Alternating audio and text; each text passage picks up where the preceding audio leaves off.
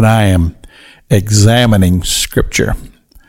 I go to a chapter of the Word of God, and I understand that it's segmented many times, but often there will be one particular truth that will stand out that I will just consider that to be the theme of what we're talking about here. And so as I approached 2 Peter chapter 2, something stood out to me. And uh, it ministered to me because our brother Peter just simply asked a question. He says, Have you tasted that the Lord is gracious? And that immediately took my mind to the Psalms where it says, Taste and see that the Lord is good, like the honey, like the honey from the rock. And uh, I just began to compare those two scriptures together. And then I began to just think about the concept here.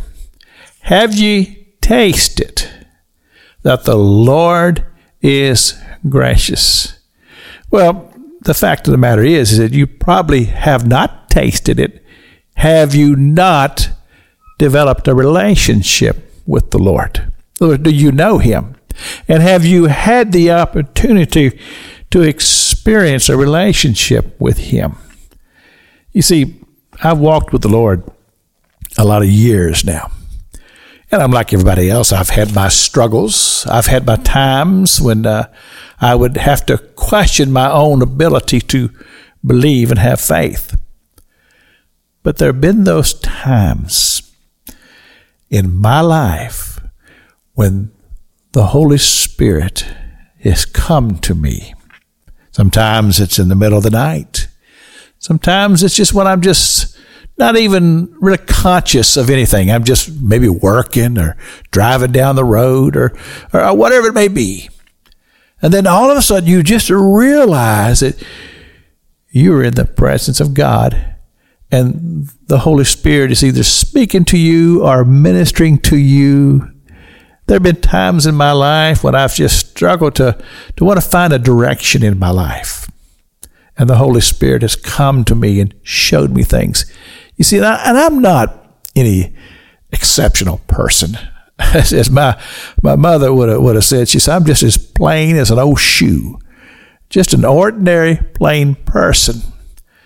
But I've learned that the Lord is precious and the Holy Spirit is precious.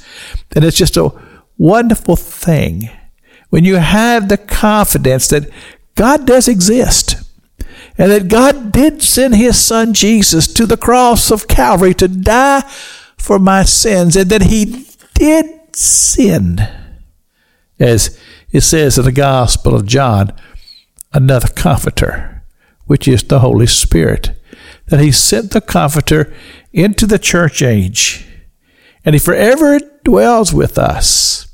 And Scripture says that we, I'm talking about those of us who have accepted the work of the ministry of the Holy Spirit and Jesus Christ is our Lord and Savior.